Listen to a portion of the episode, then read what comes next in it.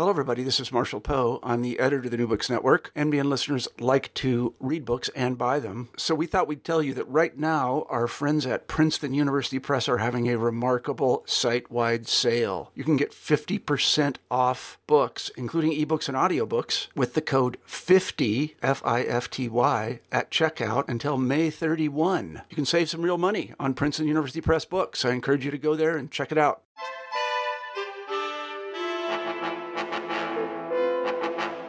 Everybody, and welcome back to New Books in East European Studies, a podcast channel on the New Books Network. I'm Steven Siegel, and I'm coming to you from the Rocky Mountains, and I'll be your host today for our interview with Professor Emanuela Grama, who is an associate professor at Carnegie Mellon University, and she has just published a book called Socialist Heritage the Politics of Past and Place in Romania, published by Indiana University Press in 2019. A little bit about Professor Grama. She is Associate Professor of History, Anthropology, and Anthropology in the History Department at Carnegie Mellon University. She received her PhD from the Interdisciplinary Program in Anthropology and History at the University of Michigan in Ann Arbor. She conducted extensive archival and ethnographic research in different locations in Romania, and she's drawn on this research to write articles about the nationalization of art in early socialism, the politics of archaeology and nationalism, nationalization, petitions, intertextuality, and citizenship, and plagiarism in post socialism. So, welcome to Emanuela Grama today. Thank you, Stephen. It's really a pleasure for me to be here. So, uh, I want to start by asking about this beautifully produced book on socialist heritage. Could you begin by telling our listeners what it's about? Sure. So, uh, the title actually is um, has a, a, double meaning. So, first of all, uh, I'm writing about uh, the socialist state in post 45 Romania. And I am looking at the ways in which uh, the uh, state officials, together with a set of experts, uh, including um, historians as well as archaeologists, um, tried to ground uh, this radically new political project of uh, basically building socialism, literally and symbolically, in a very particularly designed past. So I'm looking on one hand at the production of uh, the heritage for the socialist regime, and specifically the ways in which uh, state officials, together with these particular es- experts, try to find specific uh, historical periods, uh, especially the medieval times, to use this medieval time as a sign of a um, Romanian nation, but also to anchor the socialist present in this medieval past. So uh, that would be uh, one uh, dimension of what uh, the so- socialist heritage stands for. The second is the um, what uh, it's basically referring to the legacy of the socialist project.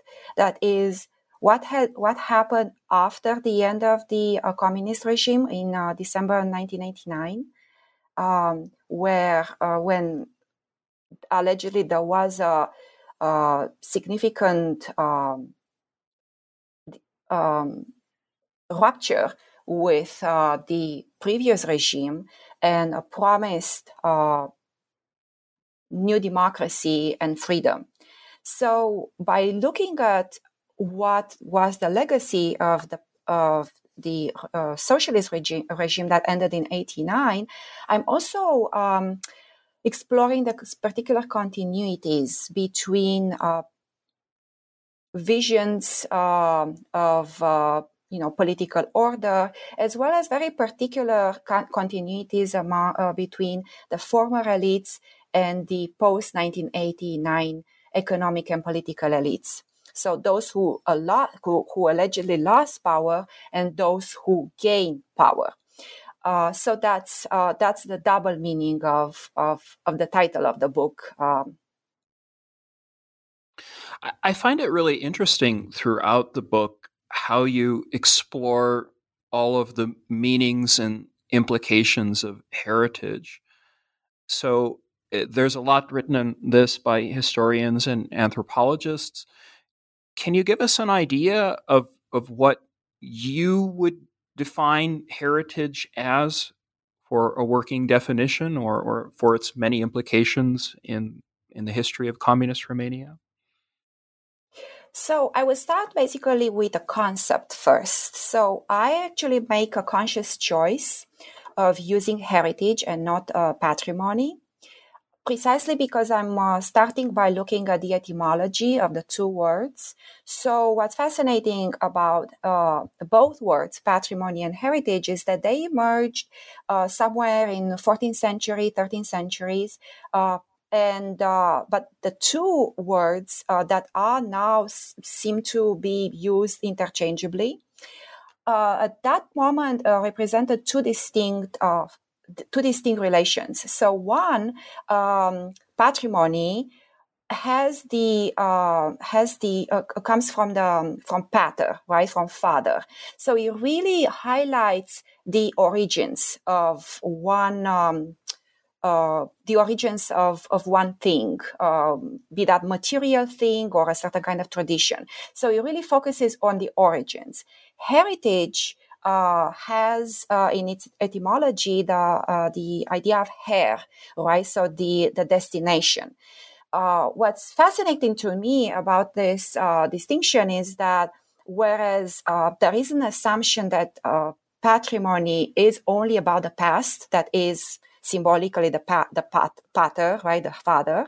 Heritage already has in its own etymology the implicit um, highlight uh, of a relation. So a relationship between the past, the father, and the present, and therefore it's a it's a conscious choice that I make to use uh, heritage uh, it's a it's a burgeoning literature right now about what heritage is. It's not only about material things. It's not only about historic monuments or historic sites. It's more about various ways in which uh, groups, individuals, states, nation states, uh, even regions try to try to ground themselves into a very particular uh, particular design past and. Um, this is where I'm actually also placing placing myself and my theoretical approach in. The ways in which there are very particular agendas informed by contemporary uh, political interests that make this uh, polities individuals group try to uh, call upon processes happening in the past to uh, to gain a legitimacy in the present. In the context of romania I'm looking particularly again uh, the ways in which uh, basically we're talking about a new state, a new regime is trying to gain visibility and also legitimacy from the population uh, in the aftermath of the aftermath of the Second World War by calling upon uh, a very particular past. I alluded earlier that I'm talking about specifically the medieval medieval past. Uh, What's particular about the medieval past is that they what they were doing they were referring to specifically was the concept of feudalism. So in the in the in the in the context of a Marxist or rather a very simplified uh, Marxist um, approach to history, uh, we have to to to understand that uh, social, uh, the socialism as a specific political and economic stage would could not happen had not been for the exist the previous existence of the feudal relations of productions. So by by actually trying to uh, for uh, by trying to seek um, a proof of um, this particular feud, so-called feudal past, uh, the socialist uh, experts, uh, such, such as archaeologists and historians, were trying to justify the uh, legitimacy of the socialist project. And And I think in your focus on uh, heritage as historical preservation, I want to I want to ground the story now in Old Town Budapest. So, um, in reading your book and, and especially in reading the introduction, I, I was absolutely dazzled and, and impressed by the kinds of historical accounts that you studied and the wide variety of research, starting with archival research, but also including ethnographic fieldwork you did.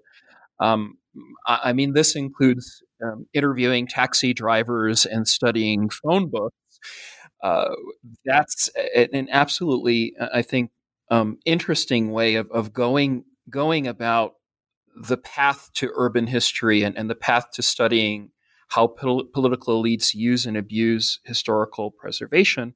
So, can you talk about how you were drawn to this? So, uh, the old town in, in Bucharest, in Romania's capital, uh, we are talking about a district that has a fascinating history. So, uh, this is uh, a, a uh, district that emerged in the 17th century. Uh, initially, uh, this was uh, the site of a medieval palace um, that was built by um, uh, uh, Wallachian. At that moment, uh, we are talking about Wallachia. Not no Romania did not exist as a, as a, as a nation state at that moment. So a Wallachian prince um, in uh, 17th, uh, the end of the 17th century. And uh, given the uh, the emergence of this palace, uh, it automatically triggered um, a much more intense economic exchange. What happened with uh, and the palace uh, eventually uh, was um, um, uh, bu- eventually burned. Um, and the decision for the other other rulers, the uh, rulers in the uh, 18th century, uh, was to move the site of the palace up the hill. So this became what was called the Old Court. So it was really the ruined former court uh, of the former palace, uh, which was actually uh, part. Um, cut into different pieces of land and actually given to um, to various various merchants um, so the court disappeared, uh, but the district actually flourished uh, and it became uh, the old town. But it was really a hub of various ethnicities, economic categories, uh, and it was one of the districts that eventually uh, merged to form modern Bucharest. And would you say that there was a specific form of socialist modernity? And, and in particular, as you uh, talk about the urban visions in Bucharest and, and how it was made into a socialist capital, were there were there architects who who thought very consciously about erasing the past? I, I know you developed this idea of, of a kind of neo-medieval revival versus the, the socialist modernity. Can you talk about that? Sure. So the book starts with um, some uh, debates, a closed door debates uh, between the members of the Politburo, that is uh, uh, basically the, the central officials of the Communist Party, and with and uh, particular architects who were commissioned to develop um, a new socialist master plan. So they had to really come up with a very particular vision of how to transform Bucharest into a modern socialist city and uh, what uh, they were facing uh, were two main um, they were very optimistic about it, but at the same time, they were facing two main limitations. One was resources. Um, well, actually, three. It was the question of resources. It was the question of time. They had to provide housing on uh, rather relatively quickly, quickly to an increasing number um, number of people moving to Bucharest uh, to search for work. And uh, then the third, uh, the third uh, limitation was expertise. So uh, they definitely had this uh, highly optimistic, highly radical vision of what Bucharest should look like a mod- as a modern socialist city. At the same time, they knew that they were confronting with the post-war Bucharest, which they uh, totally dis- despise. Uh, one of the Politburo members actually described Bucharest as a spider web with very narrow, intricate streets that were uh, really representing uh, um, really a symbol of um, economic and social disorder. So they really wanted the social, both the architects and the, so, the socialist uh, state officials wanted to bring order into the city. That was the idea of socialist modernity. It's also important uh, to understand that their promise and their vision at the same time was, uh, was um, really denying any further, uh, any previous attempts of bringing order into the city that had already been pursued by architects and city officials, especially during the interwar era the main uh, one of the main concerns for uh, this team of architects and state officials uh, was the city center. So uh, they were aware that the city center which also included the old town district uh, represented this uh, so-called spider web of narrow streets and they initially thought that they can really put this to the ground and totally erase it and constructing it, reconstructing it into a modern, uh, optimist, uh, optimistic, as one architect put it, city center. But very soon they realized that they didn't have either the resources, the money to do so, uh, the time, nor the time or the experts to be able to do that. So in a way, even though they profoundly uh, despise the old town uh, with all this uh, very problematic architecture and streets uh, that they uh, they they saw as the epitome of anti-modernity. At the same time, they had to immediately realize that they they had to find a way to uh, to keep it and perhaps alter it by systematically and during during a much longer period of time. Yeah, and and I'll read a passage because I think you capture the role of specialists and experts and managers well, and and uh, it's on page seventy four in the second chapter. When you talk about this quarrel between the architects and archaeologists, you write. The tug of war between the architects and the archaeologists is the early 1950s and early 1960s over the political and historical value of the Old Court revealed in part a complex struggle for political and institutional visibility in the socialist system. Those competing agendas triggered frustrations among each group of stakeholders. The architects had to comply with the requirement that archaeological research be carried out before any further architectural intervention could be undertaken in the city center. The archaeologists, on the other hand, felt pressed to get their work done at an impossible pace, and sometimes they may have even been strategically disinvited. I love this from beginning an excavation. So I, it seems to me that there are a lot of silences here, in addition to the to the tug of war. Can, can you talk a little about that? Yes, well, so uh, what was very particular about um, the uh, pursuit of um, the modernization of Bucharest in, in starting basically with late uh, 40s, early 50s, was that for the very first time, uh, the archaeologists archaeologists were allowed to dig in the city center. Before, there were never uh, archaeological excavations pursued in the city center. So, uh, archaeologists uh, found this uh, as an amazing opportunity to be able to learn more about the history of um, of, of, the of the city. At the same time, they also knew that uh, their role was rather temporary. They had to uh, do their job very quickly in order to allow the architects to basically use the ground to build up the, the, the new city, the new socialist city what was particular about the old town, particular, uh, what was particular about the old town was that the archaeologists knew of the existence of the old court. So in 1945, uh, 1949, 1950s, uh, the old court did not exist. It was, it was buried in the ground. and uh, they had already uh, an information f- about the existence of the old court from a 1495 uh, charter.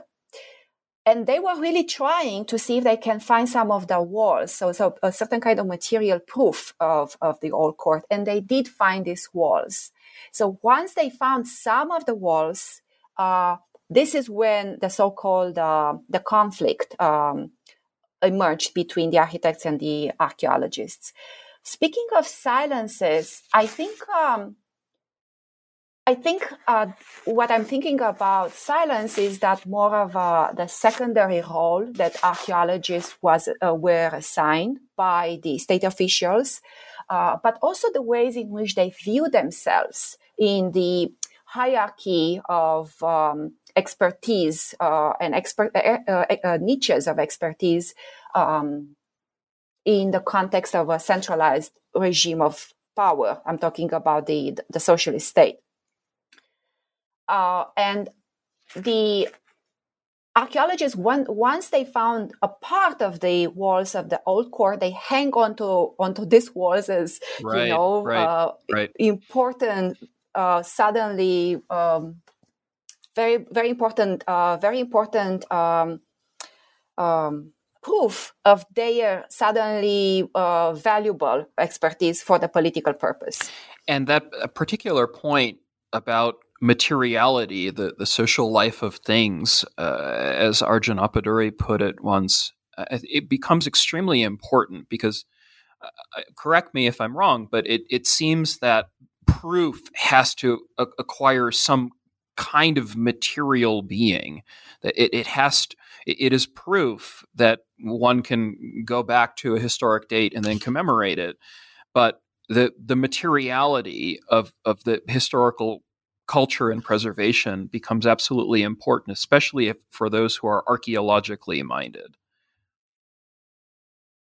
Yes, indeed. Uh, so this is one of my uh, my arguments. Um, what I'm saying is that archaeologists uh, were able to justify uh, their political um, importance uh, for a regime that really very much was grounded, uh, right theoretically, in um, what Marx called dialectical materialism. So there was a sense that uh, a profound materiality was um, what uh, what represented the truth. Uh, and they did never, uh, and the archaeologists especially, and I'm not talking about only archaeologists in Romania, it was really very much a pattern, especially in the, um, in the Central and, and, and Eastern Europe. Um, they really wanted to use uh, archaeological artifacts because they claimed to be much more uh, valid than historical documents, written documents, because they were thinking, uh, they were uh, they were claiming that such historical documents were um, somehow. Um, uh, too subjective, that they were really uh, produced within what they were calling a bourgeois historiography. And they never really talked about the fact that also an object, right, it is a form of a text. I mean, it is imbued with meaning at different moments. Those meanings can change according to also different moments. So uh, they never really wanted to to um, underscore uh, the the very subjectivity of what an archaeological artifact can also represent. Yeah, and, and I think um, I see that especially in the nationalization campaign of the 1960s, when there there is this very dramatic transformation of of Old Town of the historic district, and I think what happens in many ways is is a loss that there is a geography of, of loss for the multi-ethnic pre-war interwar history of, of Jewish, Armenian, Italian, German, Hungarian, Greek populations. Um, so, how does that ethnic homogenization, that nationalization, proceed? In, especially in the in the 1960s, but, but maybe even before or, or after that. So the ethnic homogenization happens in parallel to what I discuss um, uh, in, in, in, relation to the um, to re-emergence of the old court as a proof of the of the of the Romanian nation. So um, most of the Romanian um, Jews um, that actually are still uh, that have survived the Holocaust and uh, they have survived the war uh, have been trying uh, to migrate to first Palestine and then po- after 1948 to Israel. And Israel found a way to negotiate with the Romanian communists to allow the, the Romanian Jews to leave. So between uh, 1955 and 1960, there is this continuous negotiation between Israel and and, uh, and the Communist Romanian Party, and finally in 19 in 1960s. Uh, in the 1960, actually, uh, the uh, state officials finally agree officially to let the Romanian Jews to to to, to emigrate, um, and uh, the uh, for instance, um, Dej, who was at that moment the leader of the party, said specifically, if they want to leave, we have to let them leave because otherwise the international press will uh, still consider us, uh, call us uh, the prison of people. So the effect on the old town is profound, precisely because many um, many uh, uh, business owners were of Jewish origins. I actually that's this is why I, uh, this is one of the reasons I use the phone books mm, to yes, find out yes. who yeah who were the the people living there because there are very there is very few data specifically about the old town and so I had to be very creative to find a way to get more and more information about about this place uh, by looking at various alternative sources of of, of data so uh, so there is this uh, significant immigration happening already 1955 1960 uh, so in we are talking about a decade or so many people are leaving from from the city center from the jewish quarter uh, the, uh, and also from from from the old town. Yeah and um, and i sorry go ahead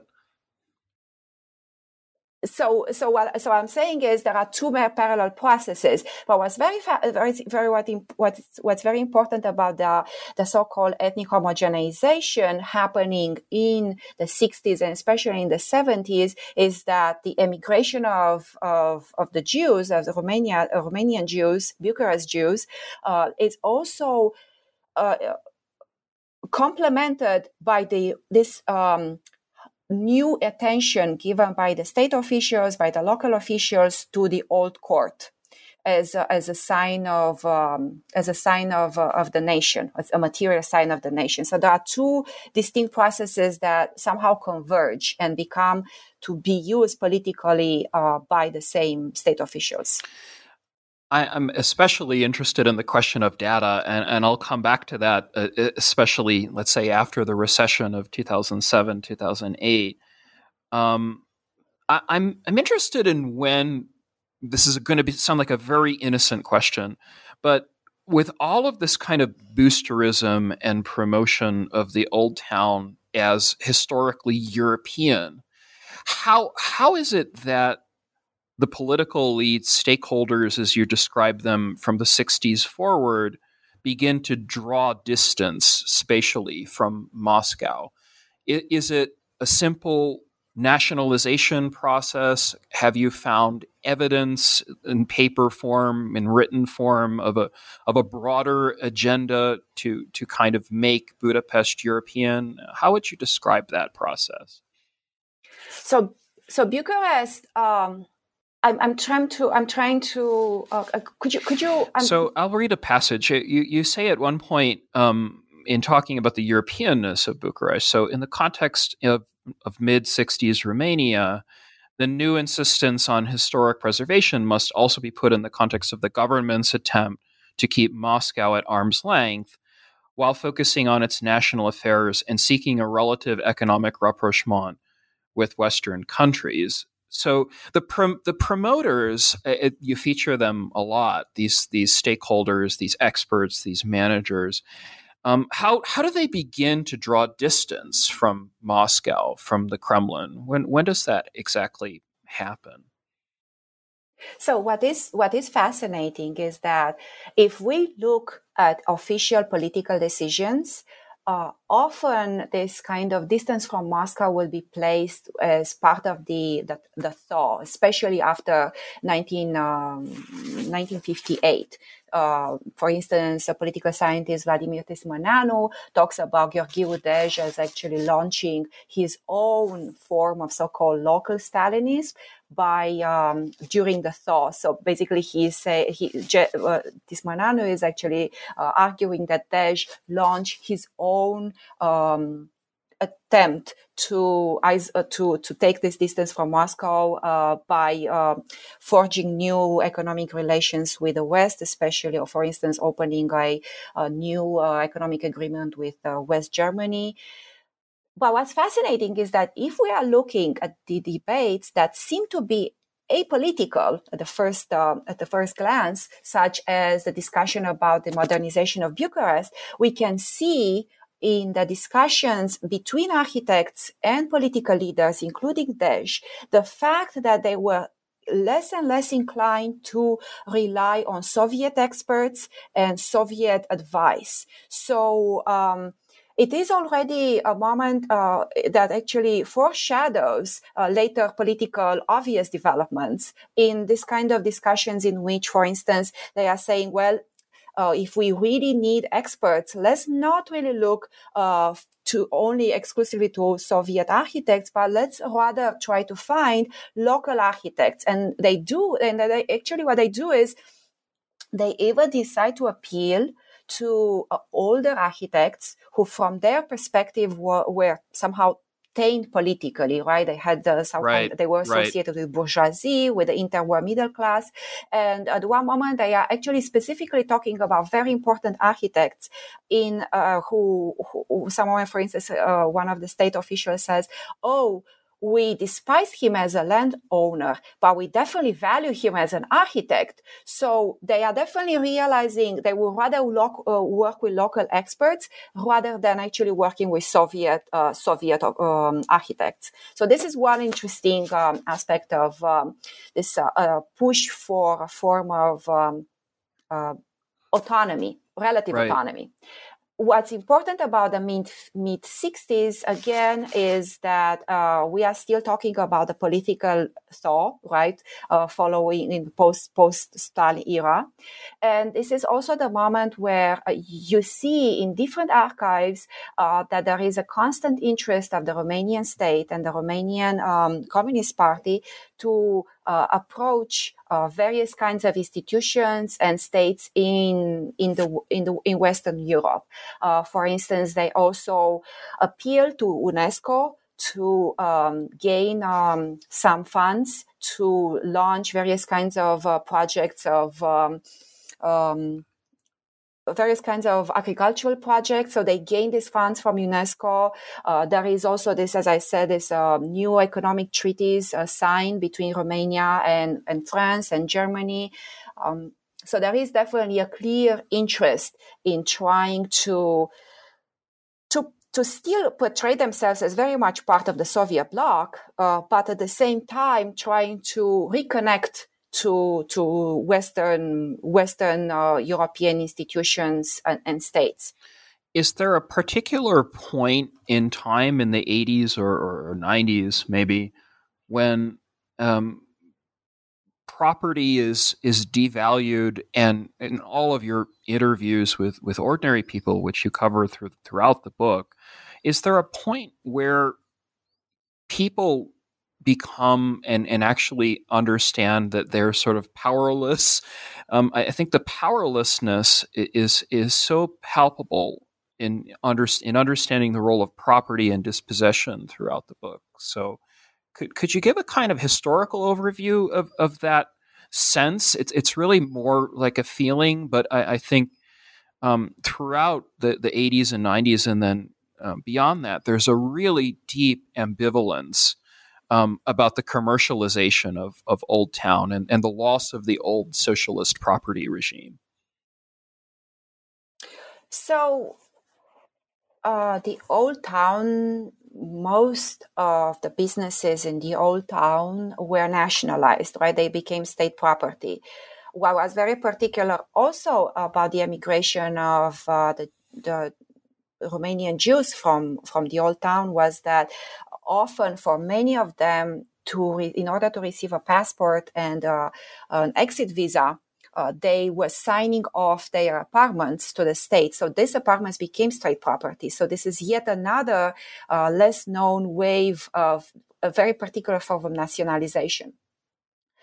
So the old town uh, uh, during the communist time uh, was often I don't I did not find any very spec- uh, any specific data about which uh, which places, which apartments, which buildings uh, were proper, privately owned.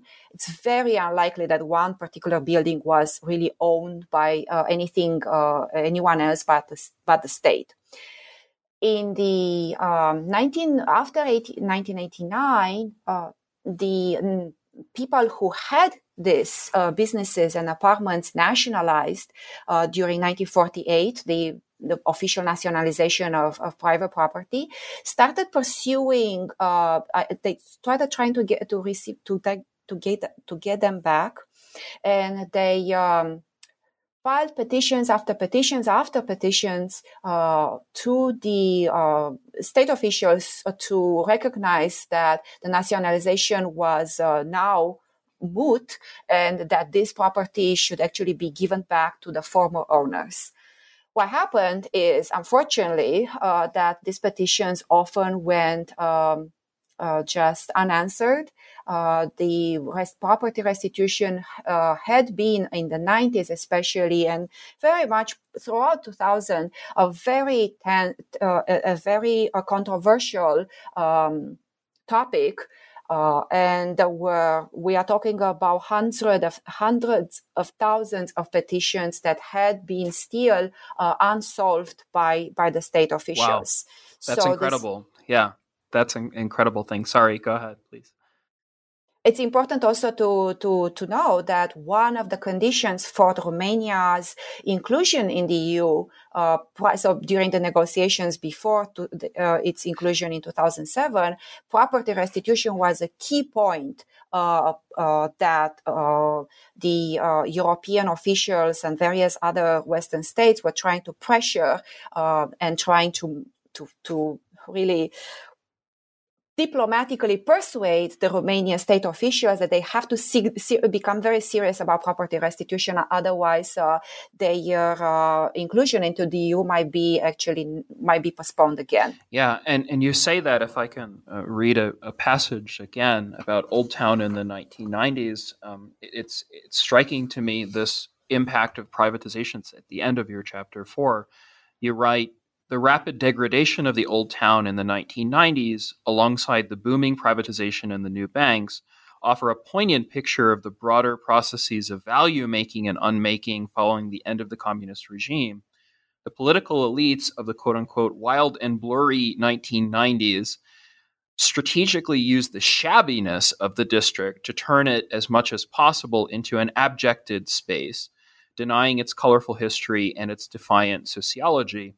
No longer a heritage site for the socialist state, the district became portrayed as an allegedly ahistorical place populated by two contrasting categories squatters and bankers, people without history, and people who wanted to erase their own history so that they could keep their tight hold on power.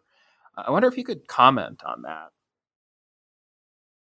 So, one of my arguments when I'm actually tracing the distinct meanings and values associated with the old town or different politi- political moments is that in the 90s what's very particular uh, about the old town is that it's somehow left frozen in in time there are specific um, in attempts to intervene in the old town. Uh, I'm actually speaking, uh, talking at length in the book about uh, this um, collaboration uh, between uh, British architects, a team of British architects, and a team of Romanian architects who tried with with funds from the British government to um, to bring uh, some know-how and expertise uh, in uh, in uh, not only restoring the facades of the historical buildings, but trying to bring um, new visibility to the district by trying to organize street festivals, trying to really add new value. Basically, one of the architects, one of the British architects who was part of that team, told me that, well, in order for um, a place to um, gain value, you cannot really start by really redoing the infrastructure. That will be that will take far too much time. It's like as if putting lipstick uh, or uh, putting lipstick so look to, to, for a place to look prettier. And once it looks prettier, people will believe it's pretty, and they will start uh, they will start coming back uh, these kind of attempts were totally denied by uh, at that time the city officials on the on the justification that the, the place is already on the border of collapsing, um, that uh, there is no value about these historic buildings, and the way how I interpret this denial of assistance is that I'm using I'm using the expression um, of, of strategic disregard to talk about how, in fact, while denying any further uh, attempt to intervene in the old town and making more valuable, at the same time, the city officials um, associated to the city hall were really trying to keep it undervalued as a way to really uh, s- siphon off resources for themselves. Uh, the old town really kept coming back in the news and in, in the media, in the newspapers, in Bucharest, the national dailies, but no one really besides investigative journalists, journalists, no one really talked about uh, doing something about about the old town uh, up to basically the early early two thousands. Um, yeah, and, and you have wonderful stories about your quests for data, um, and this includes things like the number of, of privately owned houses or residents, um, things that that are would would seem to be readily available if you're coming in and doing historical research, but uh, you can't find them. And and so how I mean, how do you relate to that if you're if you're not being sort of supplied with accurate information as a researcher? Well, so I grew up in Romania. Uh, I when I started really doing research around this uh, topic, I re- I knew very well that it's going to be a very difficult topic, especially in the context of this very st- uh, profound tensions around the issue of property restitution. So once property became such a profoundly political topic, uh, data suddenly disappeared. If if they had ever been there, they suddenly disappeared. So I actually talk in the book at length about how I tried various um, institutions uh, knocking at different doors to look for specific uh, information about who lived in the old town, when, uh, which um, apartments are still owned by the state, which uh, apartments were now um, uh, regained back by the former owners. And uh, definitely, I got nothing. Uh, some some people were actually extremely direct uh, about telling me, "Who do you think you are?" to ask for this kind of information. Uh, I also had to really ask around um, for various kinds of people who had been associated to various kinds of state institutions and who had then done their own research. So I tried to really put together a, a very heterogeneous um, array of, of data. One of one uh, very interesting episode for me was uh, this encounter with a ge- geographer who had already been able to gain access to some data specifically about the district, uh, particularly about the state owned apartments in the district. And what was fascinating about that uh, table that I actually copied from his own computer was that uh, at one moment you can see a decrease in the number of state own properties in the district, which is basically, in a way, logically makes sense, right? I mean, the idea was that property restitution was uh, an important condition for Romania to gain access to the EU. Therefore, the Romanian politicians had to mobilize themselves and really start actually finally give give back these properties. But at one moment, um, I think it's uh, I think somewhere in the mid 90s, I have to, uh, mid uh, 2000, I have to look again at the book. Uh, suddenly there is an increase in the number of the uh, state-owned properties in the district. So I was trying to make sense of how come this decrease followed by this increase. And so when I was talking to to, to this um, uh, geographer, he actually gave me a one a fascinating story about invisible state properties. He, uh, mm-hmm. he there is a long story in the book about how these properties somehow they were kept invisible right. uh, by specific city officials who were no longer interested to to to show them that uh, they were actually uh, properties owned owned by the state. It's a it's a great story, and you have uh, marvelous photos actually. I think from your 2016 trip where where you're you're showing um, the the red dot building, for example, or or these sort of interiors. Um, how how would you describe the EU sort of policy of Europeanization in Old Town Bucharest?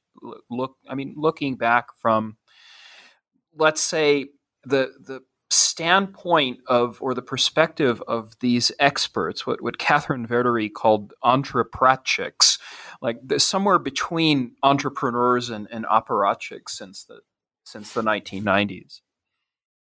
Yes, uh, I think it's important to make though this distinction between the experts uh, and the uh, anthropopratchiks. I don't really I know. I can't even say it. yeah, because the, uh, she's what she's saying is basically see how the former politicians, right, the key, uh, the key. Um, power holders of the communist regime managed to keep their power um, and become these entrepreneurs of the of the 90s, right, of the post-communist era.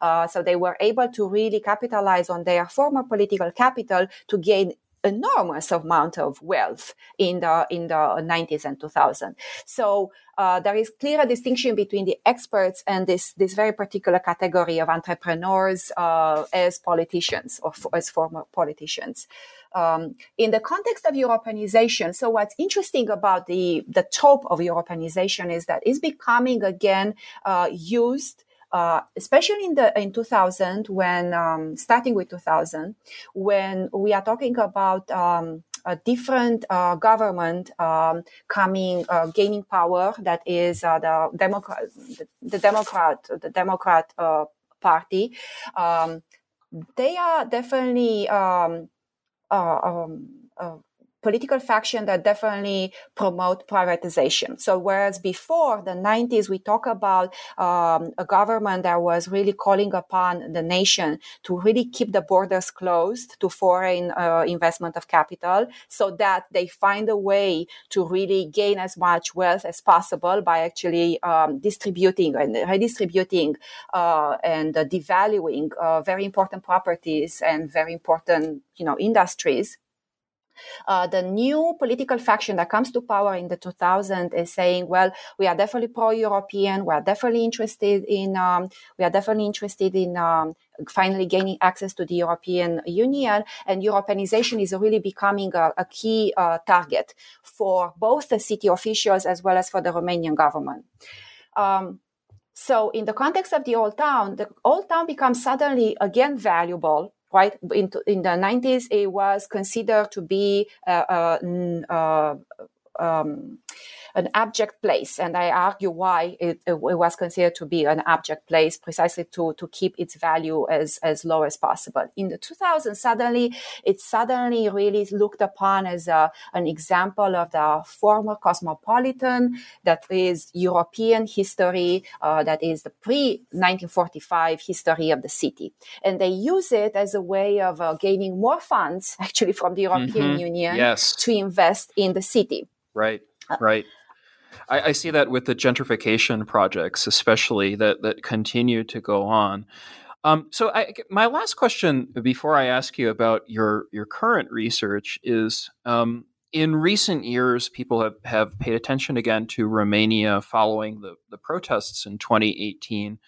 So, it, how how do you see this heritage? You describe it at one point as as a kind of fluid or millennial fluid heritage now being leveraged in in the neoliberal city, for lack of a better phrase, among the propertied, where not just the underclass is is dispossessed, but actually ordinary citizens um, are, are, dispossessed as as well and, and rendered rendered quite invisible. But what is it that future researchers can can focus on in order to understand the, the subtle changes of that kind of heritage? Well, when I talk about fluid heritage, I actually um, refer to the fact that increasingly uh, heritage is becoming a, um, a trope for uh, various kinds of uh, various various kinds of groups to really try to, as I said, right, um, uh, gain more political visibility and therefore gain, hopefully, more political rights. Uh, in the case of Romania, especially in contemporary Romania, 2000, 2000 late late 2010s, uh, heritage is uh, still uh, very much uh, looked upon, especially when I'm talking about the state officials and the city officials, uh, as yet another um, way to gain political capital for themselves. So, what happens, for instance, in the old town? Uh, I'm actually talking at length about these historic buildings where there are state tenants uh, living there. Uh, some of them they were born there and they have actually been living there since birth. Uh, these the buildings are totally neglected by by the city hall. Uh, the city hall says, well, uh, if they have, um, you know, if they have the means, they should restore the buildings themselves, even though they are mm. state state tenants. Uh, at the same time, the city of the same city officials are definitely interested in restoring some other sites. But what's important is that they actually re- try to restore some other sites as long as this mo- the money for the for the restoration comes from abroad. One of the very interesting cases is, for instance, the very recent restoration of a fam- famous historical inn in uh, in the old town, uh, but the money came from, in fact, uh, in fact, uh, European Union via uh, the Scandinavian states, uh, including Norway. So we are basically talking about 20 million euro that were channeled specifically to so-called cultural heritage uh, projects. So at the same time, the political, the Romanian officials are actually using this, are using this to actually create capital and visibility for themselves, to in fact reinforce their own power. Wow, that that's an incredible story, um, and, and, there are so there are so many other um, stories of, of, of uh, corruption. It doesn't even begin to describe it. um, in, in, this in this wonderful book, it, it, it corruption is actually a euphemism um, that that we shouldn't use uh, after reading this wonderfully researched book. So, uh, could you tell us, Professor Grama, what you're working on right now? What are your new projects? So, if this project was very much right a story about the making, the uh, and building up of a, of a form of nationalism through through this uh, through this heritage uh, trope.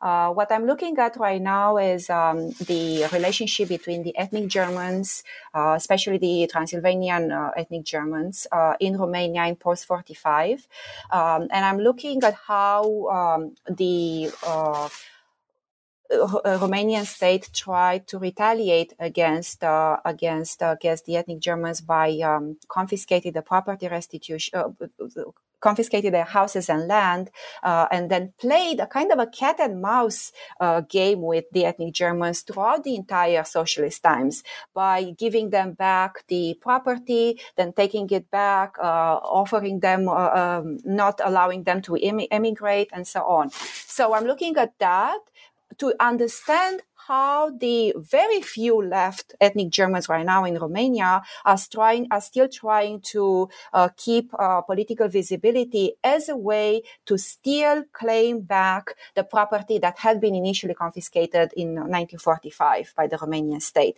Uh, by doing so, I'm also looking at how they also appeal to transnational organizations such as European Union as well as Germany and other um, Western European states uh, in actually asking them for to help uh, to to help with various kinds of um, uh, property claims.